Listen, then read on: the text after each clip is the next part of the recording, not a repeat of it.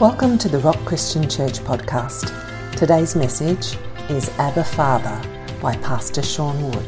If you'd like to meet me in Romans chapter 8, um, just a brief note. Um, we will finish Romans chapter 8 this month, um, and then we will move in September. We move into a series on reaching out, um, which is impacting earth with the power of heaven um, and encouraging and spurring each other on to reach out to those that are lost. There's two guys, uh, one by the name of Barry, one by the name of Sam. Been friends for a long time. But Barry's concerned for his friend Sam because Sam's developed a drinking problem. Goes on for some time. And Barry thinks, I'm going to need to intervene in some way. I'm going to need to try and get through to Sam about the harm that he's doing to himself and to everybody else. And turns out that they're in a bar one night, and Barry comes up with a great idea, and Sam runs off to the bathroom. He says to the barman, he says, Can you put a glass of water and a glass of whiskey on the bar for me? The bartender says, Yeah, sure, no worries. So he puts a glass of water, he puts a glass of whiskey on the bar, and Barry takes some worms that he's got, and he puts a worm in the glass of water, and he puts a worm in the glass of whiskey. And by the time Sam's come out of the bathroom, the worm that's in the whiskey's died. And the worm that's in the water is still thriving and still alive. Barry calls Sam over and he says, Now, Sam, can you see these two glasses here? Sam goes, Yeah, I can see the two glasses. And he goes, What do you see, Sam? And he says, Well, I can see a glass of water there, Barry. And he said, I can see that you've put a worm in the glass of water and that it's still alive. He says, That's correct. He says, What about the other one? He says, I can see you've put a glass of whiskey on the bar here, Barry, and I can see that the worms died. He says, Yes. He says, Do you get it, Sam? He says, Barry, he says, I think I finally get it. Yes, I finally get what you're trying to tell me. Barry says, What's that? He says, If I keep drinking whiskey, I'm unlikely to get worms. How many people know how many people know that Sam just didn't get it? And what I'm going to talk about today, and what Paul begins to expose in Romans chapter 8, many of us don't get it. Very powerful scriptures that we're going to come to now, and Paul is going to use some enormously powerful words. In fact, next week we're going to look at words in Romans 8 like foreknowledge predestination, all these spooky Calvinistic type of words. John Calvin never invented them. John Calvin was an enormously fantastic expositor of Scripture, but you can't understand foreknowledge, and you can't possibly understand predestination, and you can't possibly understand any of those words unless you fully understand the key word that we're going to look at today, and it's not Abba Father. There's a key word in this passage that speaks about our position in Christ, which is why we can say, Abba, Father. Paul says in verse 12, if you've got your Bibles, Romans 8, verse 12, he says, So then. And the minute he says so then, he's reaching back to what he just said. Now, Romans 8 begins with, There is now, therefore, now no condemnation. That, that is a beautiful, beautiful verse that we have moved out of condemnation. You leave all of your shame behind, you leave all of your sin behind, and you come into a new realm. Jesus has brought us out of condemnation into a new realm. And then we come uh, to what we spoke about last week, which is walking in the Spirit. And of course, walking in the Spirit is about our daily life. It's, it's about uh, the daily habitual conduct of our life. That's our walk. And Paul says, if you want to walk in the Spirit, it's easy. You've got to set your mind on the things of the Spirit. Walking in the Spirit is setting your mind on the things of the Spirit. And we unpack that word in the Greek, which means it's one word which they have taken four words to explain, but it's one word which means to be preoccupied with. The question is, it's not about what you think about. It's not just conjuring up thoughts about God necessarily. It's about the entirety of your life becoming preoccupied. If you're preoccupied with the Holy Spirit, you will not live your life according to the flesh. Paul says, So then, brothers, because of all of that, we are debtors. Now, depending on what translation you're reading, uh, you will either have we are debtors or we are under obligation. I wish, I wish the ESV had used under obligation because it is far better translation of what the Greek is saying here. Paul says that we are debtors not to the flesh to live according to the flesh. We are under obligation. It's, it's important that we begin to understand that we have a new obligation. We're going to unpack that in a moment. More about that in a moment. But Paul wants to know that our obligation has changed. Paul says, because now you have come into a new realm, out of condemnation to a life in the Spirit, you no longer live your life under obligation to the flesh. And it's now that I want to press the pause button and unpack what Paul really means about the flesh. Because sometimes we get this part of it mixed up. Sometimes we think flesh is just those carnal, mere appetites that we all have. Well, that's actually not what Paul's talking about. They are more the evidence or the fruit of the flesh. When Paul uses the word flesh, he is talking about the pattern of this world. So, what Paul is saying to everybody that he's writing to, the Roman Christians, made up of both Jewish and Gentile Christians, what he's saying to them is, you don't have an obligation anymore to the pattern of this world. Very important for what's coming up on July 27th. Uh, July, why do I keep saying July 27th? What happened on July 27th? Nothing. But on September the 27th, the reason is, the reason is so often as Christians and even as churches, it's very hard to tell the difference between the church and the world because the world is obligating to us, the world is determining for us the pattern of our conduct. Let me take it to um, stuff that we may understand. Uh, we have allowed, and we cannot increasingly allow, we have allowed the pattern of this world to tell us what marriage is and that we should redefine marriage. What a crock. God defines who marriage is and what it is. We have increasingly allowed the world to tell us when life begins. No, nobody, create, nobody here creates life. You don't get to determine that. We have increasingly allowed the world to subject us to what gender is. If I had a dollar for every gender, I would still only have $2. The United Nations currently recognises 32 different genders. Where you get the other 30 from, I'm not sure. But it goes, of course, it goes further than that. It goes to our individual lives. We allow what we see on television, we allow what we read in magazines, we allow what we hear at work. Paul says you're not obligated to conduct your life that way anymore. Marriage is completely different now. You're not obligated to view marriage that way. It, it, it determines how we view everybody and everything, including God. So the flesh is the pattern of this world. What happens in the appetites of our lives is the fruit of that, which is very important as we begin to speak about what comes up next. Because Paul says, So then, brothers, we are debtors, or we are under obligation, not to the flesh to live according to the flesh. Verse 13, For if you live according to the flesh, you will die. But if by the Spirit you put to death the deeds of the body, you will live. Some translations, if by the Spirit you mortify the deeds of the body, you will live. John Owen wrote a book, Mortification of the Flesh. If you've read it all, God bless you, because I couldn't get through it. It's pretty, it's pretty intense. But uh, there are people sitting here today wondering how is it that I overcome those things that are in my life? We spoke a little bit about this last week and we're going to continue to speak about it today. Because uh, often we think the pursuit of holiness is walking around hacking off rotten fruit that's in our lives, when what happens is you hack off the rotten fruit, but then you end up with rotten fruit again. And then you hack off more rotten fruit that's on the outside. We think that holiness is what, what it is that we cut off externally in our lives when, uh, like we spoke about last week, the gospel came to take the plug out of the sink. Remember that analogy? Remember how, you know, in the sanitarium, people are still mopping the floors. The gospel came because you continue to mop floors when the root problem is inside. Every single one of us have a root which determines the fruit of our lives. And the only way you change the fruit is by changing the root, and you don't have the power to do that. It's exactly why Paul says, by the Spirit, we put to deed to death the deeds of the body, and we will live.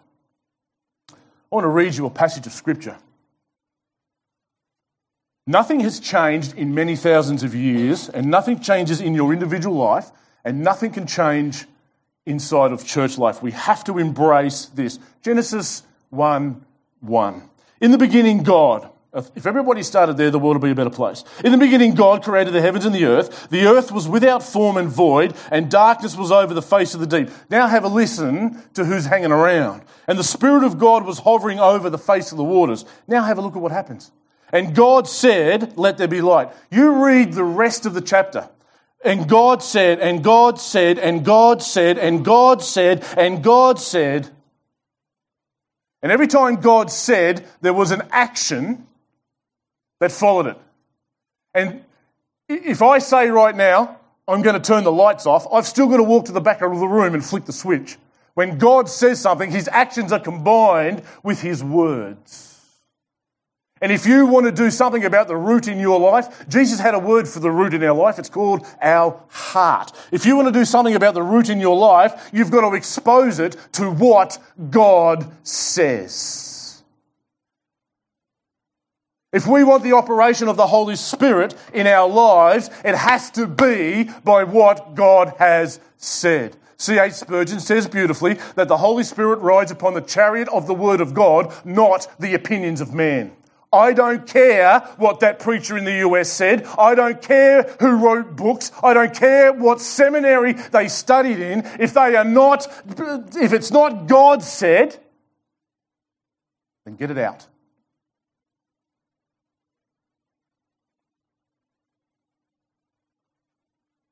And the only way we change the root in our life is by exposing the root of our life to His Word and to the gospel. I love this about the apostles. We get to Galatians, and Paul says, I opposed Peter to his face. Peter was there before you, Paul. Peter walked with Jesus. Now, what was Paul's problem? Paul had a problem with Peter because Peter was acting one way around the Gentiles when the Jews weren't there, and then when the Jews would come, he would act a different way.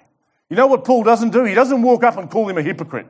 He doesn't walk up and call out Leviticus or any of those scriptures. He says, You know what, Peter? Your conduct is outside and unaccording to the gospel. His appeal was, You need to saturate the root of your life, Peter, in the gospel because you are treating people differently. When we saturate the root of our lives, it will change the way you treat the person sitting next to you. It changes attitudes. It changes desires. It changes appetites. You mortify the deeds of the flesh by dealing with the root that's in your life.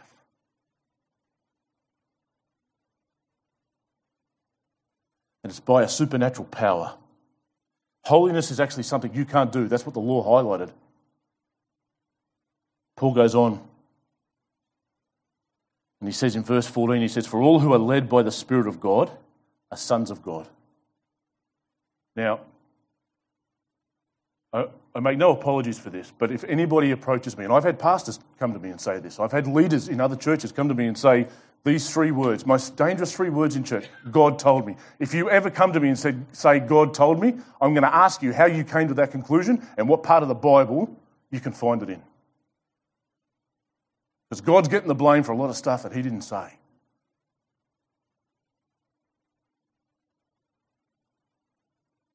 And Paul now says that for all who are led by the Spirit of God are sons of God. And what he's not saying is the way you become, he's not saying to become a son of God, you have to be led by the Spirit. That's not what he's saying.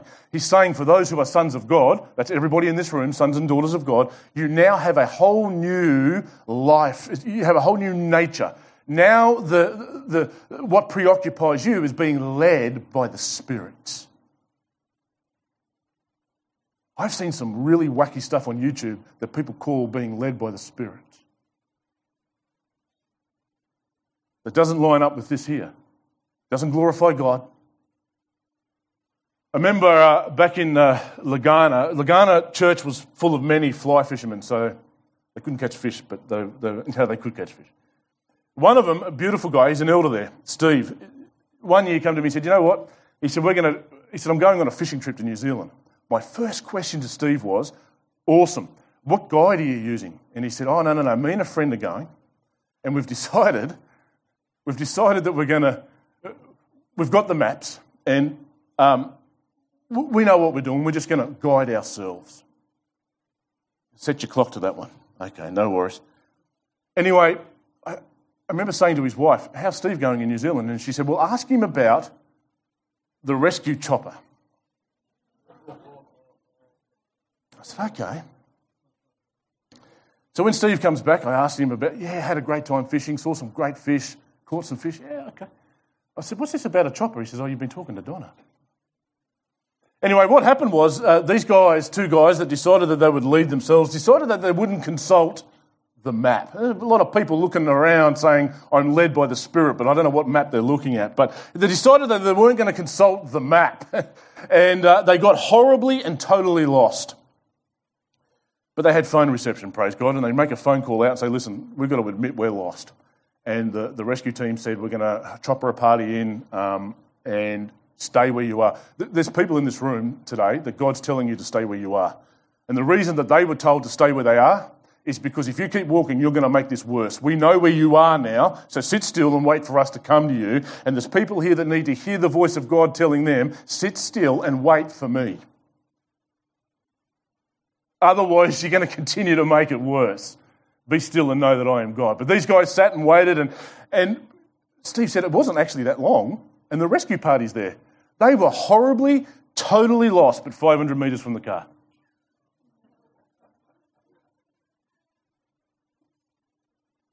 And there are, there are Christians, sadly, disciples of Christ sitting in church pews today that are totally and horribly lost, that are sitting right next to the most beautiful truth that we're about to unpack right now. You think that pleasing God, there's people in this room that think that the Christian life is all about what you do, and that getting God's favour, grace, is all about what you've done, and that we think that acceptance, if acceptance was based on what we did, God would never want us. But because it's based on His grace, and we're going to unpack grace now, and so many people have distorted grace, and here's how to know if you've distorted grace or whether you've got grace right. If grace to you is liberating you so you can sin, if it frees you to sin, you've got it wrong. If grace for you is the empowerment to free you from sin, you've got it right. God's unmerited favour is the power that sets us free to leave sin behind and pursue a new life. Verse 15, very, very powerful verse now. You did not receive the spirit of slavery to fall back into fear. We'll cover that one in a moment. But you have received the spirit of adoption. And if you have a highlighter and a pen today, underline and highlight the word adoption. You have received the spirit of adoption as sons. And yes, in the Greek, that's sons and daughters for the ladies in the room today. As sons by whom we cry, Abba, Father. Those two words, Abba, Father, by the way, are found three times in the Bible, in the New Testament only. And we're going to unpack those in a moment. But when Paul uses the word adoption here, Adoption was the place and condition of someone to whom it did not naturally belong. Every single one of us in this room have been elevated to a position in Christ in which we did not originally belong and we do not deserve. You did nothing to earn it. That's God's grace. But the word adoption that Paul is drawing on here is from the uh, uh, Roman analogy of adoption. So let's explore uh, under the Roman law of adoption it meant four things primarily, but it also had four enormous privileges. First thing was that under Roman law, if you were going to adopt somebody, you had to pay all of their debts and all of their obligations. So if somebody, and uh, Roman law uh, permitted you to adopt an infant, it permitted you to adopt uh, an adolescent, it permitted you to adopt an adult if you want. There were a lot of Roman people, Roman citizens, that were quite well off but had all daughters. Pray for them. But looking for an heir, they would adopt a son. So if they came with a $5,000 obligation, you had to pay the debt. Starting to sound a little bit familiar? You see, when God wanted to adopt us, He had to pay all of our obligations first. Second one was that, at the, that they received a new name and they instantly became heir of all. You received a new name and a new identity. And you became an heir of all. And the father from that point was liable for the conduct of the one that they adopted. That's number three. Completely liable from that point on for all of your conduct. Here's the fourth one, which many of us breeze over. Uh, the fourth thing under was that the one that was adopted now had a whole new obligation. Sounds a little bit like this. When that child was adopted into another family, basically Without saying it, this is what it meant. It meant that I don't care what your mum and dad said. I don't care what your name used to be. I don't care how you used to do things. I don't care what your grandmummy said. You're in my family now. You bear my name now. You act and you live according to somebody that bears my name. That was the obligation under Roman law, and that is the example and the metaphor that Paul is drawing on when he uses the word adoption. But it had some enormous privileges. And Paul has outlined the privileges that we have under our adoption. And the first one is that we have security. Have a listen to this verse again. Verse 15 For you did not receive the spirit of slavery. What's the difference between a slave and a son? Because both live in the house. Hold on to that thought. For you did not receive the spirit of slavery to fall back into fear. You have a position that is secure. You don't have to fall back. You don't have to recede. You don't have to walk away or drift away from God. You don't have to be afraid anymore because He's paid all of your obligations. You don't have any debts anymore. You've come into a new family. You have security. Here's the next one you have authority. The authority we have is as sons and not as slaves. Let me try and unpack that a little bit for you. When we, and we might do this in our Reaching Out series, when we read at the end of the Gospels, Jesus at the Great Commission, he says, All authority in heaven and earth has been given to me. He says, Now go. What's he saying? Here's my authority, you take it. And sometimes we mistake authority for power. I remember when I was playing football, there were 36 players on the field. They had the power to take you out. They had the power to knock you down, but they had no authority. There was two people on the ground that had authority. They were the refs. Now, the players could knock me down. The players could probably knock me out if I wasn't looking. But the ref could take you out of the game. He had the authority that wasn't given to him. He was given authority by an association called the NTFA, the Northern Tasmanian Football Association. Now, the football league that I played in was only a country football league, and because they got sick of the fights, and because they got sick of uh, one game ended with one of the refs locking himself in the change rooms, and he wouldn't, he wouldn't come out until the police turned up. And so the NTFA stepped in. Uh, I remember the, the best team we had in our division was a team called Hagley. They had a fantastic team. They had one problem. They couldn't keep the te- team out of jail long enough to play the finals. And uh, Annette will tell you, she was there. They, they, were rough. I mean, you had to be more worried about the crowd. I mean, if you got near the boundary line, whew. but uh, the NTFA decided, well, now we're going to put in a set of rules and regulations and we're going to give the refs all of the authority. That's what Jesus did for us.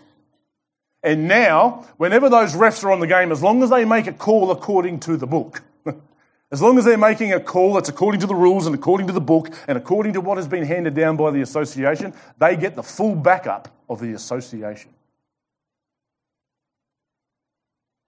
You see, the players could knock me down. The refs could write it on that piece of paper and take me out. They could, you're out.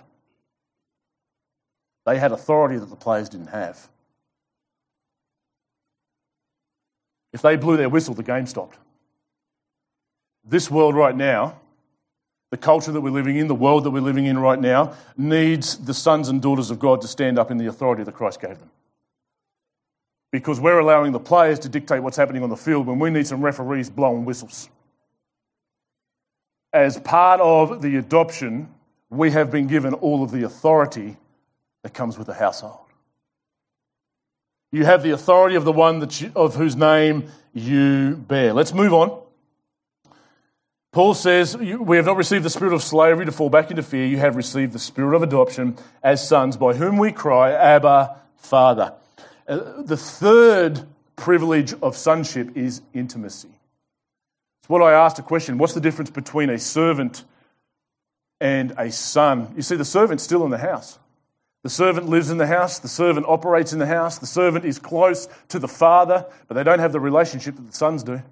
They don't have the authority that the sons and daughters do. They don't have the place with the father that the sons and daughters do. The difference between a slave and a son is a slave is in the house doing what they do because they have to. Under the law. Paul had a word for that under the law, under the old covenant.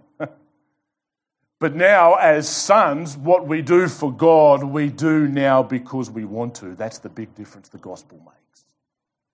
The big difference the gospel makes is that when it gets to the root of our lives, it changes why we do stuff. It changes how we do stuff. Now, Lord God, when we fully understand grace, we will stand here and go, I don't have to, I want to, Lord, and how could I possibly do anything else? In light of the enormity of your wondrous grace, how can I possibly do anything else? And now Paul says that we have an intimacy under adoption by which we cry, Abba Father. And it's deliberate that he uses that Aramaic term because Abba Father was reserved specifically as a reference from a son. The servants never used the word Abba, it was only reserved for sonship. Now, Abba Father could also be translated Daddy Lord. That's, that's another way that you could translate it. Daddy. It's an infantile reference. It is, in other words, if you think of a two or three year old, they've got complete dependence. They've got complete reliance upon. They look to their parents for everything, including teaching them how to fish.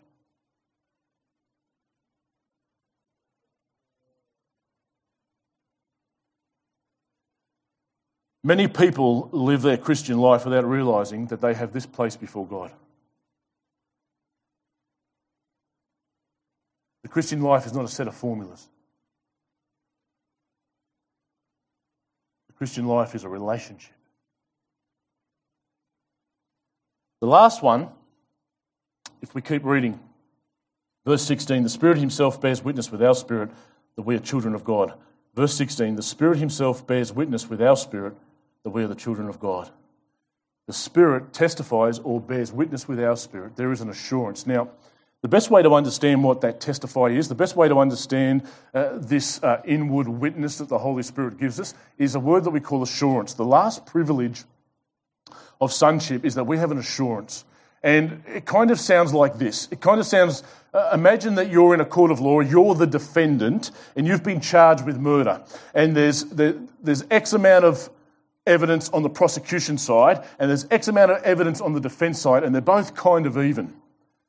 And amidst all of that evidence, one more witness walks in and says, Hang on a second, I was actually there at the scene. I saw the whole thing, and this person was never even there. That testimony, that witness, has just taken all of the evidence and confirmed it. You're innocent.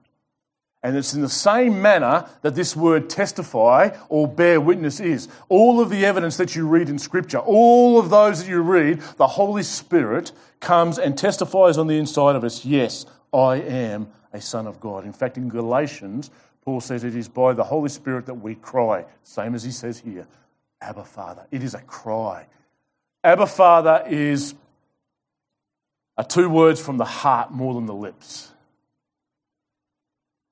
speaks about a relationship with God and an assurance that we have before Him.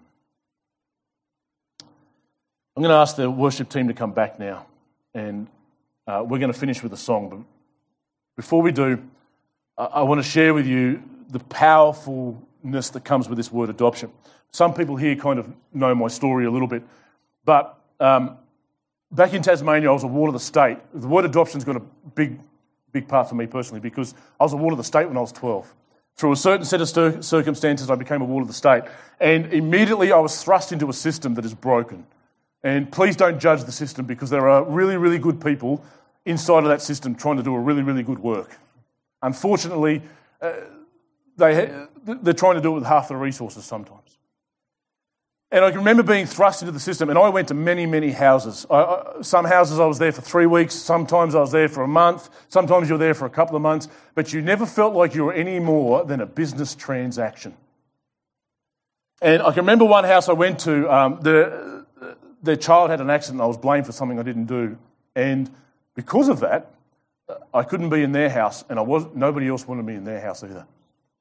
And uh, in the end, they found somebody um, if you ever want to know whether angels actually exist, go to 23 Box Street in Launceston. Uh, because uh, I was sent to a lady's house for two weeks. Uh, I remember my welfare officer driving me there and saying, Look, I, am just going to put you here for two weeks until something crops up and uh, you're able, we're able to find you a house. I said, Yeah, cool, no worries. And um, at the point in time when I got there, uh, this lovely lady, uh, Mari, she had, she had a teenage girl there. Uh, she promised she'd never have teenage girls again. She had three more. Um, she said, She's a beautiful lady.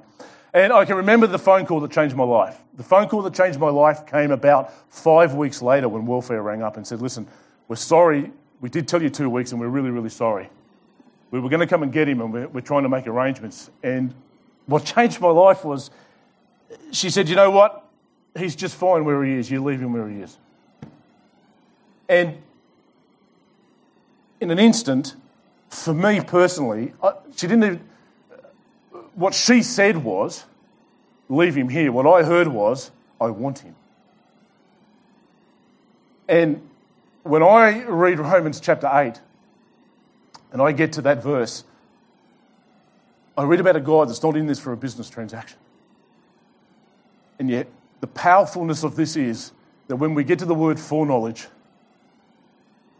you begin to understand the powerfulness of a God that wants you. Foreknowledge is a predetermined decision by God to set his love and affection on you. And for me, the word adoption's got some great power.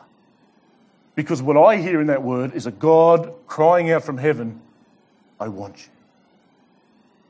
We're, going to sing a song now, and if you need prayer, if you need to do business with God, then the front is always open. But let's pray as we finish right now. Father, I thank you. And I pray that every person in this room hears those words I want you from you. Thank you that you wanted us when, when we were your enemies, Jesus. You walked up a hill with our cross on your back so that we could be adopted. You paid all of our obligations so that we could be adopted and have an inheritance with you. Father, we are thankful that you want us. Thankful for the blood of Jesus that purchased us. And we worship you not only with our lips, Lord, but may it be with all of our lives in this place. Let us sing together as we finish this morning. Thank you, worship team. Thank you. Thanks for listening to the Rock Christian Church podcast. To be notified when the next episode is available, subscribe on our website at therock.org.au. You can also connect with us on Facebook at The Rock Christian Church. We hope you have been blessed today and we look forward to you joining us for our next episode.